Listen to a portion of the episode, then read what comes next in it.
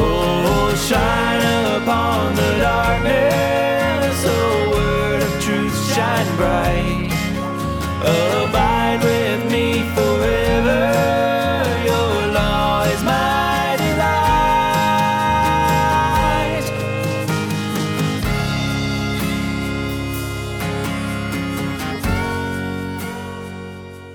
Hey everyone, and welcome to Theonomoney, where we seek to help the good man leave an inheritance to his children's children.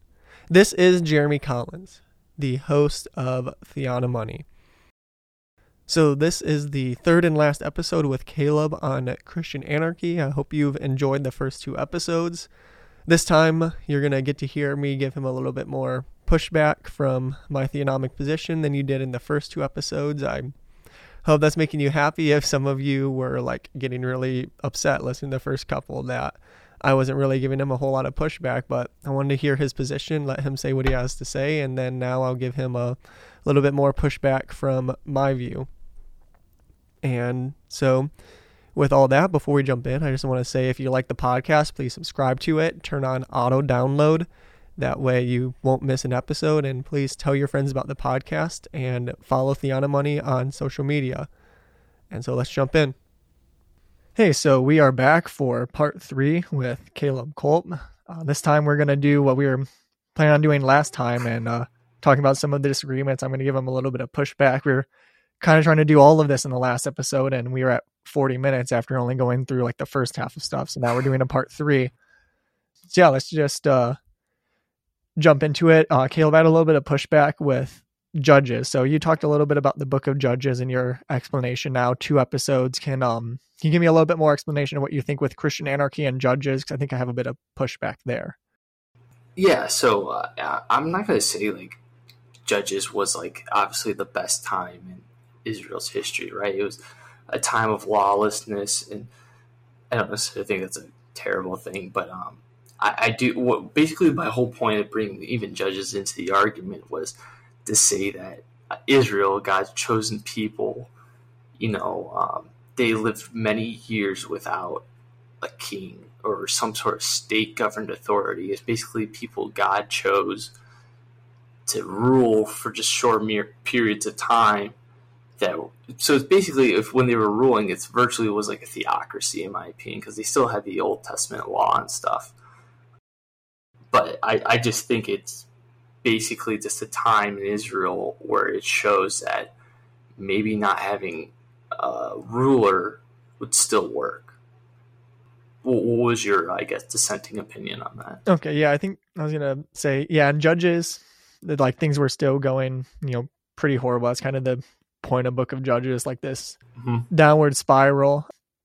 And so I guess there's kind of some things we could say, maybe on my side as a theonomist and your side as well, is like they didn't have that government as a king, but they still had a form of government in place in the book of Judges. And now where someone can maybe use against my side is I think the form of government they had in place in Judges is the ideal form of government. Because my ideal form of government is more or less someone that just executes wrath on the wrongdoer, like Romans 13, someone that carries out punishment on those that violate laws. And that's more or less like the only thing the government does. Maybe some form of an army, but probably more a volunteer army. So the government doesn't even really do much with that.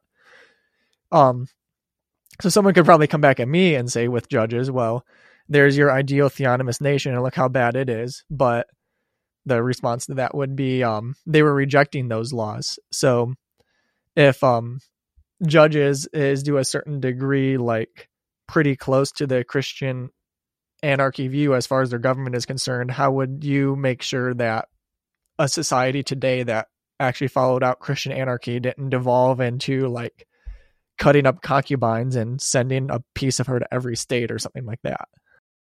Well, as I said, like just because you have anarchy doesn't mean there's no rule of law. It doesn't mean there's um there's no like it doesn't mean you can just do whatever you want. It doesn't mean murder is fine. It doesn't mean uh, trafficking humans is a good thing, right? That all breaks the NAP, which is the non-aggression principle once again, and those things are all you know deemable offenses and things that will not work in a society I just just a little counterpoint. I just think we can we can harp on judges and say that this time necessarily there wasn't good things that happened. I would agree with you 100. Uh, percent But also things didn't get much better with a king with a top down structure because most of the Old Testament is them being basically sold into slavery because they disobeyed God like for thousands of years. So I, I don't think that's a better solution. Uh, but uh, I do I do just think that during that time when there, there was obviously a lot of bad things, I just want to say like this is the human condition, right? Where no no form of government or lack of government is going to stop uh, human inhibitions and evilness in the world. Uh, I just don't believe having another top down structure that's run by evil people and is going to be able to have uh, monopoly on violence is the answer either. All you're doing is just creating more problems, another entity that's going to oppress you and do bad things to you. Uh, that's just yeah. Okay. Um. And here's one. I don't know how much this is critiquing the position as a whole or just something you had said. I think when we were recording the first episode, you had talked about in his temptation by the devil in the mm-hmm. Gospels mm-hmm. that Jesus got this temptation from the devil that he would be the ruler of the world. Um, r- remind me a bit of what you had said with there with the temptation. So, so I just said that you know this final temptation, right? He brings him up to the high point and he shows him the earth, basically, and all the earthly kingdoms, and he says, "This could all be yours." and my my only point was is that like so it's Satan's to give, right? That's what he was saying. I understand that God is always over Satan, but he was also saying was sent down to this earth with his demons and stuff, and they basically have the say down here in a, in a sense. Like they rule this earth because we're evil creatures and in need of a savior. And so by him offering these earthly kingdoms up to Jesus is showing that that's his to give and that these earthly kingdoms are not, you know, necessarily, uh, you know, what I'm trying to say is that they're evil. You know, like these aren't necessarily Christian organizations. These aren't uh, biblical, God-centered places. You know, if we look at a lot of the kingdoms back then, even today, like look at a lot of countries, would would you necessarily? And I know God's handiwork is and everything. It talks about that God builds up countries and can tear them down whenever he wants. That's true. But do you, do you think like North Korea or China's just great bastion of? Does it reflect more Jesus or does it reflect more Satan, his demons, and sin? Yeah, I, I think they definitely reflect more sin, but I think we're seeing um a general trend since the cross of the world becoming more Christianized. I'll, I'll come back to that in a second. Go, uh, going back to something else for a second.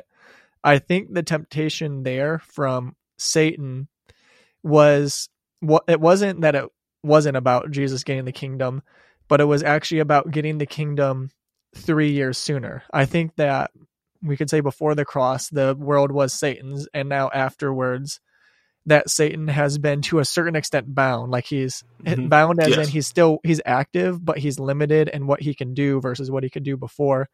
So I think Satan's temptation there was to give Jesus the kingdoms of the world without going through the cross, without having to go through the cross to get it. It was a the temptation was the crown without the cross.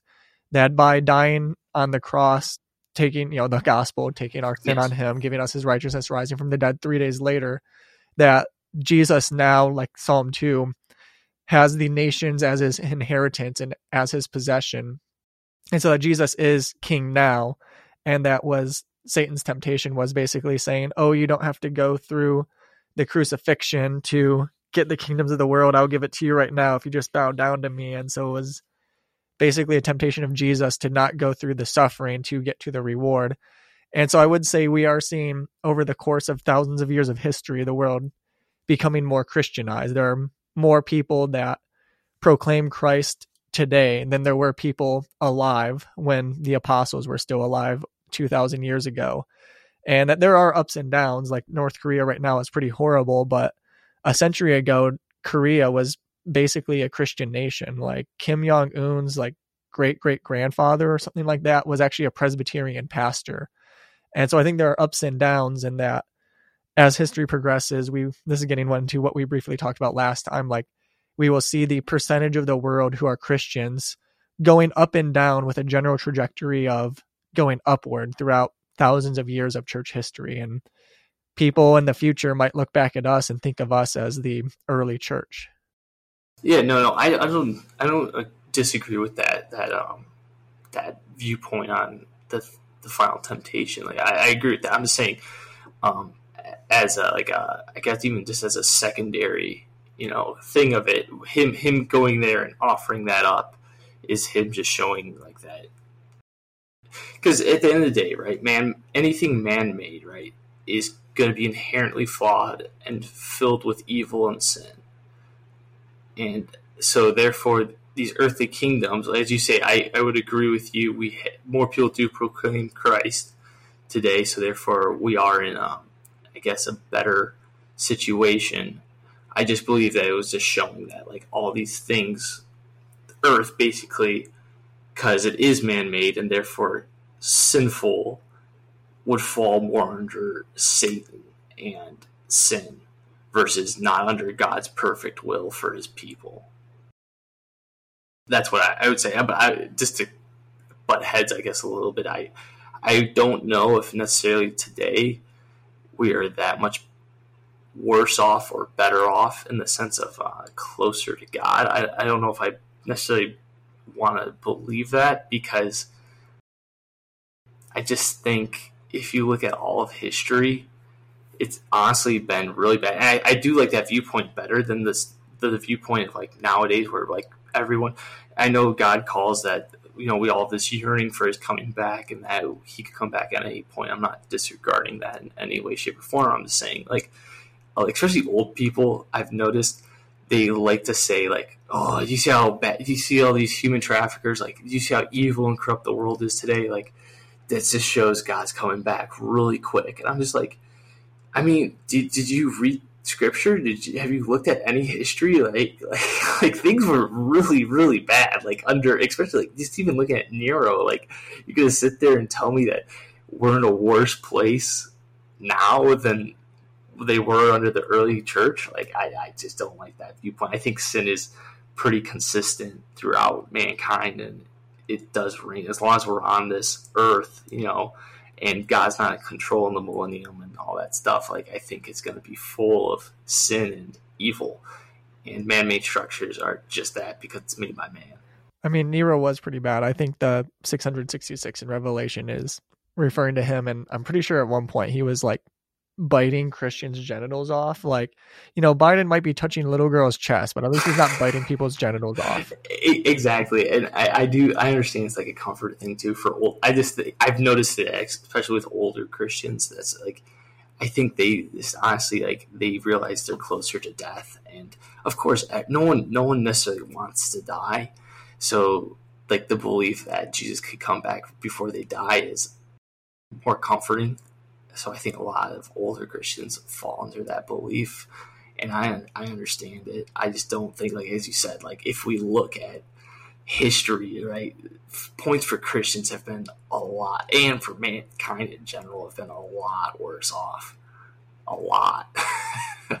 yeah, what we're going through right now is nowhere near the 1340s when like a third to half of Europe died yeah, not not even not even close. Like I, that's the thing. Like you can even just look a hundred years ago. Like we, we want to act like we, it was such a good time, right? But a hundred years ago, like there was brothels all across the coast, especially the East Coast, full of little boys who would just sell themselves because they were Irish or something and couldn't actually find work in their family, so they had to pay the bills somehow. And if you don't see that as complete evil, and I'm not saying like that stuff doesn't exist today, but at least in America, like that stuff is like at least looked down upon and does not happen nearly as often as it used to. So, I mean, I do think we are getting better in a sense, but uh, I, at the end of the day, right, we're all evil, sinful creatures in need of a savior. So, I, I don't think time necessarily dictates that all that much. Yeah, and now I think I was probably steering us a little bit away from the primary discussion at hand, so I want to try to yeah. return to that yep. a little bit. Um, so you said you think um, the early church, like the early chapters of Acts, and then a little mm-hmm. bit past Acts and stuff, was kind of modeling the Christian anarchist view. I want to try to push back at that a little bit because they now like with each other, yeah, taking care of each other's burden, stuff like that.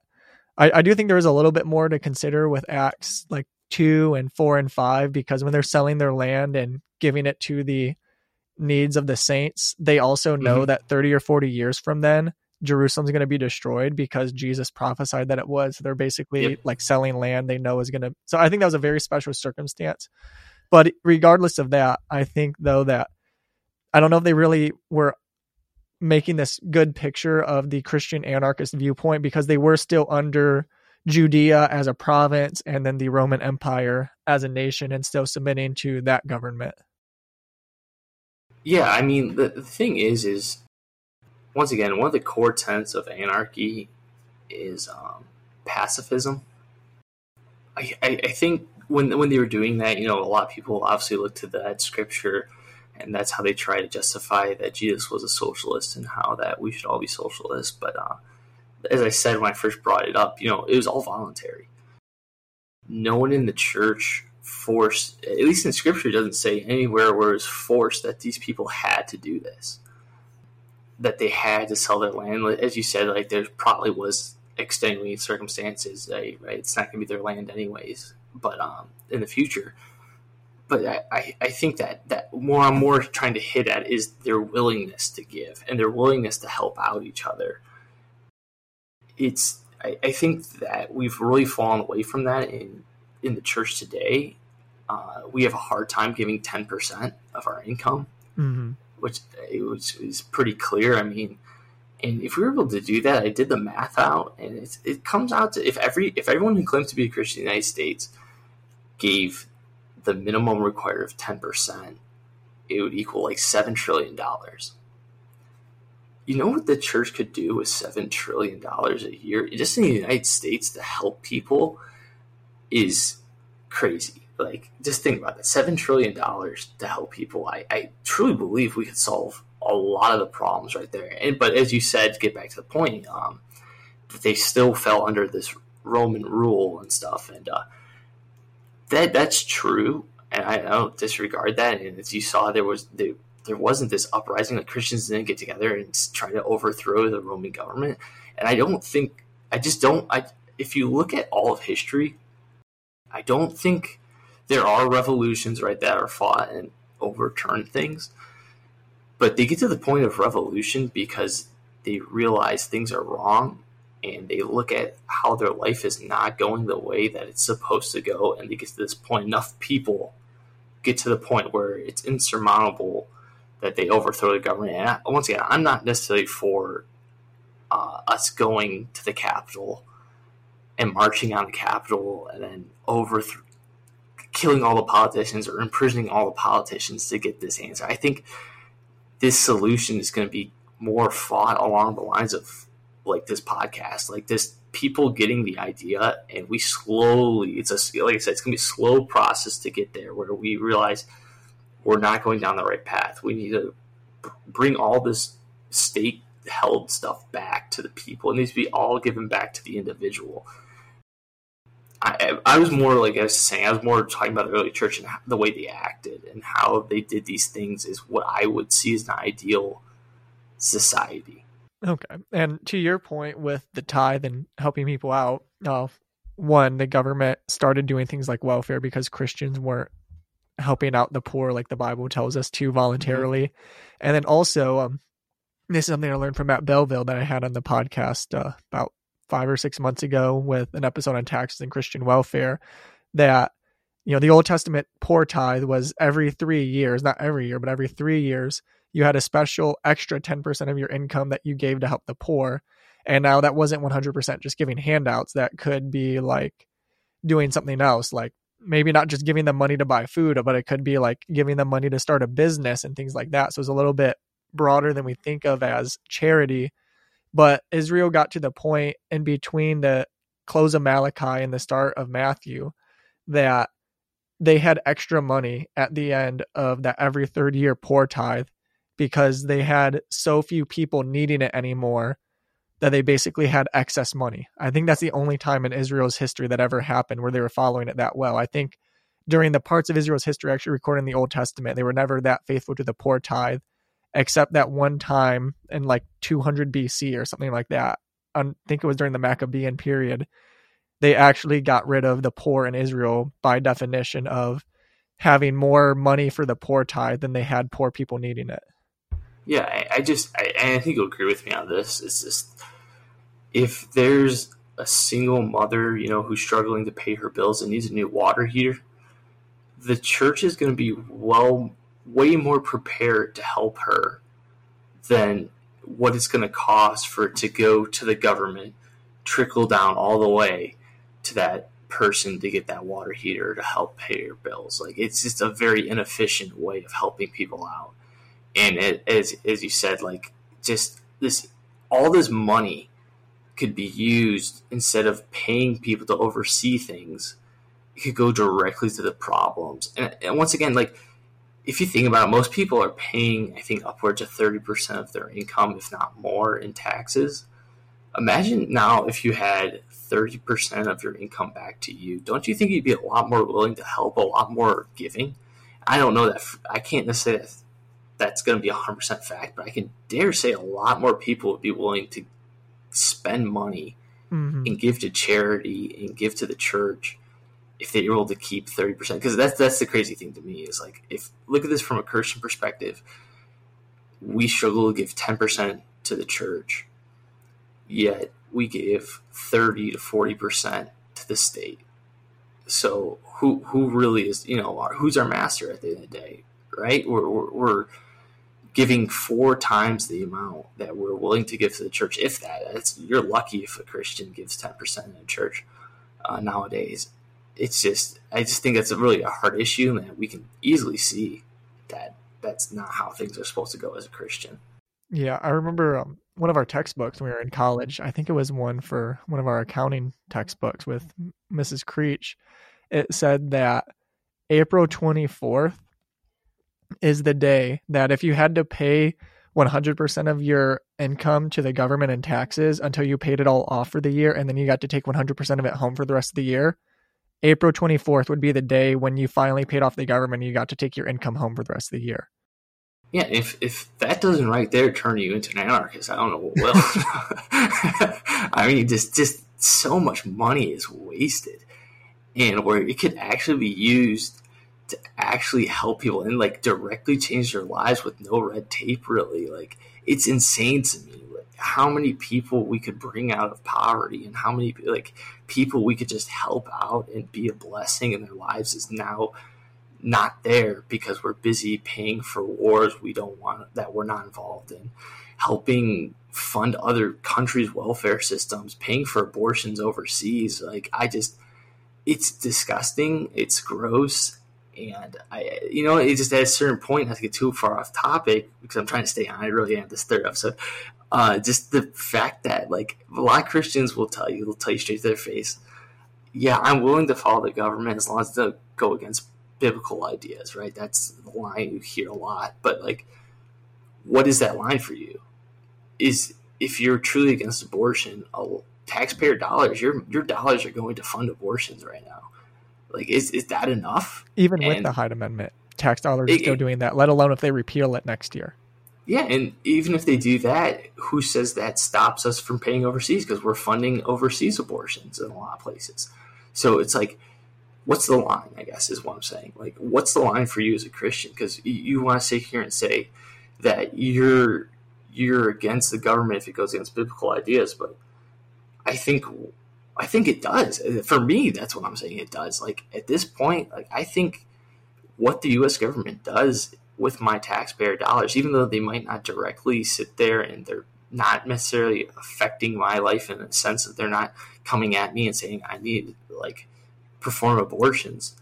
My taxpayer dollars are going inadvertently to that. My taxpayer dollars are inadvertently going to the slaughter, the genocide of the Yemen in Yemen. So it's like I think that's that's in my opinion unbiblical, right? Like that that's good enough for me to say no, I don't want to be a part of that. But that's my little tangent. I don't want to get too far off. Okay, yeah. Um kind of related to that and taxes. With your position, do you think that there then shouldn't be any tax rate whatsoever? No, no taxes. I'm not. I'm not. Once again, I I believe like we would have to get together to afford bigger projects such as roads. But oh, once again, let me, let me be very clear, very clear, because this is always the, the you know the, the anti-libertarian The roads. the roads, the roads. Um, like that stuff is if if you think about it, how much red tape is involved with building a highway, how much taxpayer dollars go to hiring lawyers and legal fees, right? And then they're not really competing against anyone. Once they get the bid, they got the bid. But if they do a crappy job, they do a crappy job. It's just not a free market system whatsoever. And if you're honestly going to sit there and tell me that Amazon, if they need to get packages out, they're not going to build roads, build make pa- like to get those packages out. I think it's so silly. I think it's absolutely insane, and they do cheaper. And how is that not a better solution? I don't know. So Domino's several years ago had a promotion where they were patching potholes and putting the Domino's logo on the pothole patch. Yeah, it's it's it's funny, you know, when when it's it's crazy to me like that people don't see this. Like, if you want to get something done, you're gonna find a way to get it done the cheapest way possible, right? Because it's coming out of your own dime versus a top-down government structure that does these social things or whatever for the good of the people. And the also the thing is, is th- think about this: your taxpayer taxpayer dollars. Somewhat, I know it's a lot of state and local taxes, so I'm, I I do concede that point. But some of your taxpayer dollars goes to infrastructure in California, right? What if you never go to California, never use that road, never use that building, never use that bridge, right? Tell me how that's justified for my taxpayer dollars like it's not affecting me yet. I'm being I have to pay for this. That's just crazy to me. Yeah. So even in this episode where I'm giving you pushback, I think to a certain degree I'm not giving you a whole lot because I do think we agree quite a bit. But I, with my theonomist view, I would say there's still like a purpose when Jesus says, "Render to Caesar what is Caesar, to God what is God's." Um, I don't think the Bible gives you like a precise this is the tax that a government should charge. I think there is some. Yeah. I think based on some biblical precepts that aren't commands, but I would see as general guidelines, I think 4% would be a pretty good amount. And the thing with a 4% tax rate is that would pretty much just be enough for the government to have some court systems and uh, some small amounts of uh, like a legislative branch. And the legislative branch's main job would be interpreting the Old Testament law and applying it to the different things that come up today and then the court system that would more or less just be punishing criminals who violate old aspects of Old Testament law or how we have applied Old Testament law to things today. So that would pretty much be all they could do with 4%. They wouldn't be able to fix the road. So I would see probably similar to you as some kind of community effort with the roads. Like maybe yeah. uh, guys that uh, does a company where he could make roads basically says like, hey, I think we need a road system through here and just tries to like crowdfund. I mean, we can do more of that stuff today than we could in the past with crowdfunding websites. If he was just crowdfunding money from local people to build a road and then local people try to upkeep it. One thing I've thought about is I'll see like the medians in the roads around where I live, and the government in the summer does a horrible job of keeping the grass mowed on them. Sometimes that grass is like a foot tall, which is kind of ironic because if I let my front yard get like that, they'd probably give me a ticket. And well, I, I, yeah, yeah, and I think uh, you know, if we were more of a community effort for how we take care of the roads, I wouldn't really have much of an issue of throwing my lawnmower, my weed eater, and in, in my car and taking care of that myself. But I'm not going to because I'm paying taxes for the government that's supposed to take care of these things. If I had those taxes lowered and was just supposed to take care of it as a community, I would have no issue taking my lawnmower and my weed eater out and making sure that the edges of the road looks good. Um, I don't have a zero turn; those are really expensive, and I don't need one. But if someone else had one and I knew how to use it, I would be okay using a zero turn to keep wider sections of grass around the common areas of the area looking good. Yeah, I mean, Jeremy, you're so close. You're so close. but I'm still a theonomist, so I think you're so yeah. close to becoming a theonomist. No, dude. Listen, I, I don't see a way for me to ever go back because okay, so even at four percent, right, and which I would be way more happier, right? Every step in the right direction, I'm more happy with.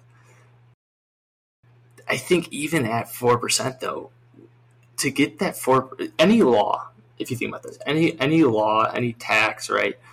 At the end of the day, the way they collect it is through force, right? If you don't pay your taxes, they're going to come to your house and they're going to drag you out of your house eventually to go to prison or something. So at the end of the day, you're going to be held at gunpoint for not paying that tax. But what if you don't believe in paying that tax? Let's say let's say that four percent, right, eh, which is a lot better than what we pay now. That four percent you don't agree with, and you don't voluntarily want to be a part of that. It still ends with a gun being pointed at you and you dragged out of your house. And that to me is not voluntary, and therefore I think it is wrong. Once again, it still gives too much power to people. It gives them the monopoly on violence.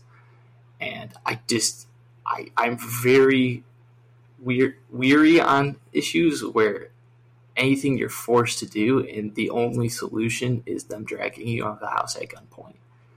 You know, I, I just, I don't like that. I don't think that's right. And if your own personal convictions you don't want to partake in that, then don't partake in that. Right? Maybe, yeah, you, know, if you don't want to pay, your group of people get together and they say we want to build this road, and you say, no, I'm not paying that. Well, it's in their right for you not to be able to use that. Then, right? There's consequences to every action, good and bad, and that would be the consequence in this situation. I, I just think at that point you have to decide what is more valuable to you that 4% taxes or people losing their freedoms. And see that that's where that's what I'm saying. I it's, it's I don't know if I can ever go back to that because at the end of the day, right? It's better, right? Smaller government, they're less intrusive, right? It's a lot easier to get along with. But at the end of the day, they're still holding you at gunpoint.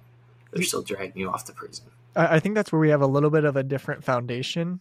So I'm trying not to just look at what works best. I'm trying to look at what God set up for Israel in the Old Testament and what aspects of that applied to not just Israel and that place and time, but to every nation.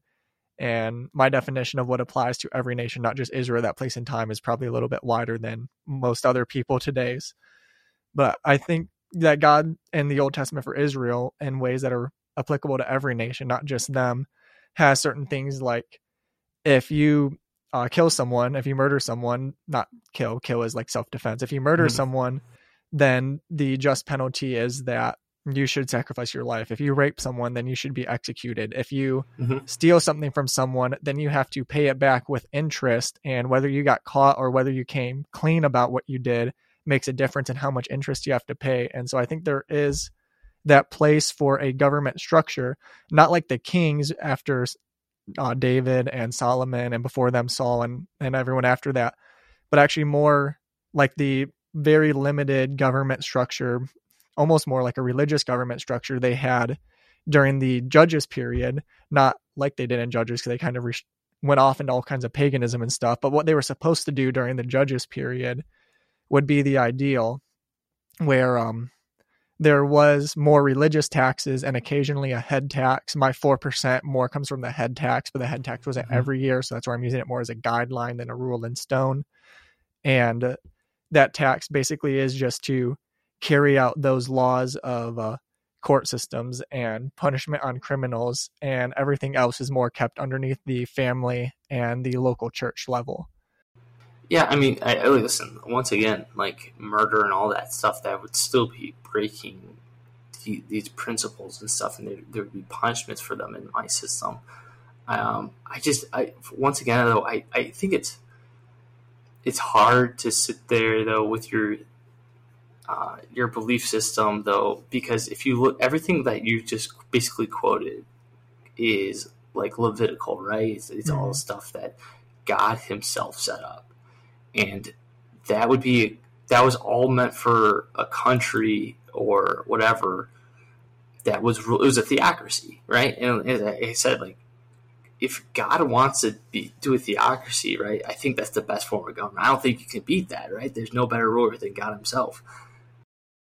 But obviously, we don't have that anymore, and that's not going to happen until way in the future, or it's not going to happen until end times, at least. So, I, I, I think those things are good, and I think those things work, but they work because the leader is God. I don't think if man is in charge, if man has that power, it's gonna run like that, and therefore that's why I think we can differentiate from the Levitical law in some respects, right? I still believe, obviously, like like I said, Ten Commandments: do not murder, like all that stuff, do not steal. Like these are all very tenets of society that have to be upheld. These cannot be just glossed over because then we'd be a truly ruleless society and things would break down. I'm not advocating for a ruleless society. I'm just advocating for a society where there's not some man in sunglasses and a coat with a three letter word on his on his jacket comes into your house and can do whatever he wants in the name of the state. You know that that's what I'm advocating for or against. Yeah, and I I see what you're saying there, and there's another point I was going to say with it. Yeah, so in uh, Judges, I think mm-hmm. even then they really weren't a true theocracy. I mean, because I mean, in a sense they kind of were, but also it was whichever judge at the time plus the Levitical priestly system that was kind of ruling it. So I don't know. I think in some sense that's kind of what I think would be ideal with that. Um, now not exactly like they were in Judges, and definitely with actually obeying God, not throwing him off and going and worshiping whatever false god like they did yeah. in Judges. Like actually following Deuteronomy, like what I said with the episode Deuteronomy and Judges. But another thing I think both of our systems to not go to more or less hell in a handbasket presuppose a primarily Christian nation, which is why I think you should come to my eschatological view that we discussed a bit last episode. No, that's very interesting. I mean, I, like I said, I'm I'm always trying to um, research my eschatology, like research it more and more because it's to me like, man, like actually right now personally, I'm going, I'm on Revelations, reading through it, and it's just, it's it's a it's a hard book to get through, like in the sense of like, it's very poetically written, you know, in a sense, and um, I, I'm always looking for I'm constantly looking at resources and stuff and seeing what better men than me have said about it and uh, constantly trying to better my view because I feel like that is for sure one of the weakest points of my faith is my eschatology and I think a lot of people feel that way but it, once again it's in the Bible so therefore it's in, very very important mm. to a mm. Christian so I, I, like I said I'm always trying to you know dig in deeper and try to find everything I possibly can about it. You know. Yeah, and I know we both grew up dispensational. We both freshman yeah. year in high school had that timeline assignment with Mr. Cook, and yes. maybe I'll try to convince you to stop being dispensational, like I stopped being dispensational four or five years ago. hey man, like once once again, like I think it's it's uh I think I could be easily swayed honestly because I'm not necessarily happy with dispensationalism as is right now. Like I, I don't it's just I feel like it's man just guessing at a certain point, and like I don't think it's, it's necessarily a lot of it is hard lined in scripture, and the conclusions they come to, I'm just kind of like, okay, like I, I see your viewpoint, but like we're kind of like going through leaps and bounds to to lay this this perfect timeline you have set out, you know. But yeah, I don't know. And I think for either one of us to see what we would consider the ideal society come to would necessitate a majority Christian culture. I think my view with theonomy is basically impossible unless the majority of the nation is Christian. And I think with your view, if someone tried to, in a, I mean, we both believe that mankind is depraved by nature outside of the gospel. I think if mm-hmm. your view was tried to put into place on a society where most of the people weren't Christians, it probably would turn into some kind of like crazy horrible place. Like it needs most of the people being christians or maybe someone like benjamin franklin that wasn't a christian but operated by a lot of the values of christianity the judeo-christian ethic for it to actually work. So we're kind of both in the same boat with our similar but in some areas different views on culture and government both needing a majority christian nation to be ideal.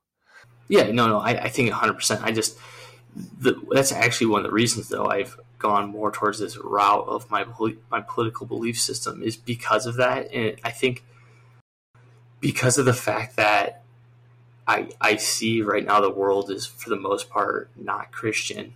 Uh, I think this would work better because you're right. If people don't have a moral founding, right, it's going to be hard. But I think if we're in smaller groups of people and there's less top down say, then therefore other people's opinions and morality won't play as big of a part in your life and affect you as much. That's that's more what I'm saying. I'm saying you know how to live your life the the best because of scripture and because of all these things we're already given a handbook on how to live life.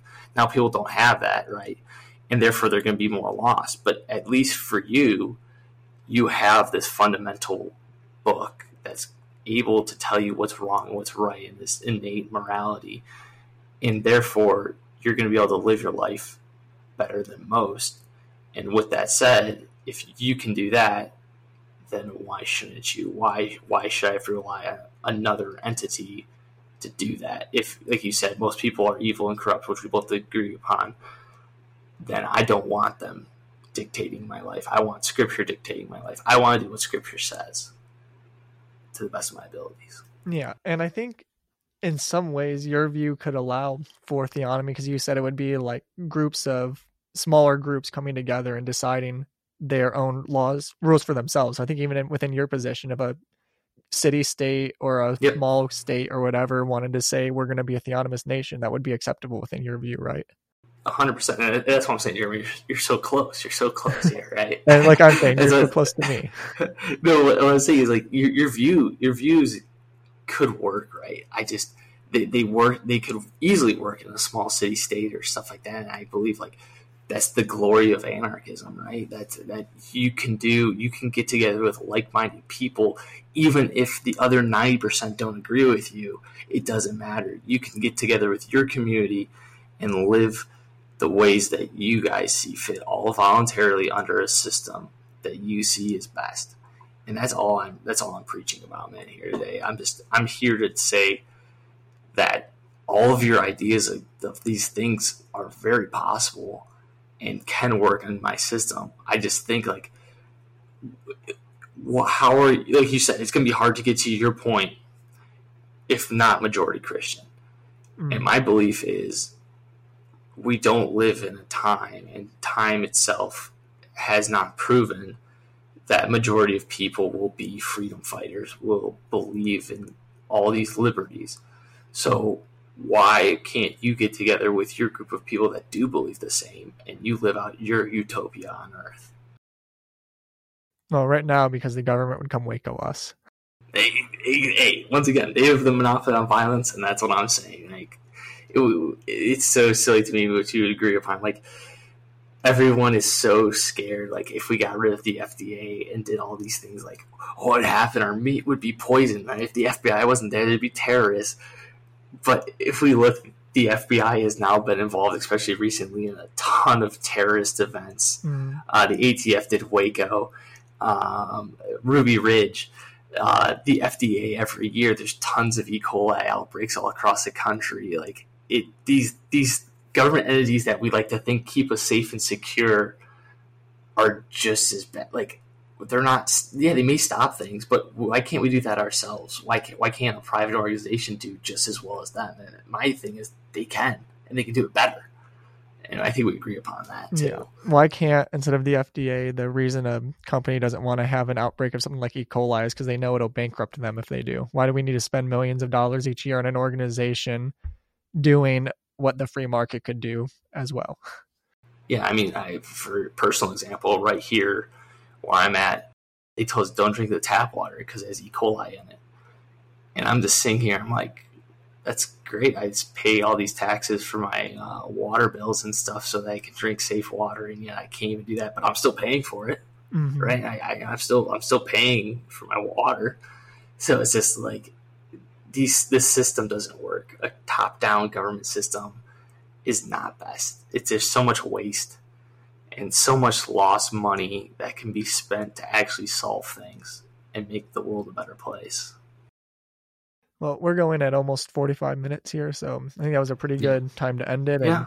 even the episode where we were disagreeing, we still spent like half the time agreeing, which is why I'm saying you just need to like break that last couple of ties and come to be a theonomist. no, no, no. See, that's what I'm saying. You're, you're there, Jeremy. You're there. I, I think most people are there it's just uh, you know, you just gotta take that leap of faith. You know, just government bad. That's that's my only thing I would say. Like uh, to close us out. You don't close out, but you know, like uh, just remember a couple things, right?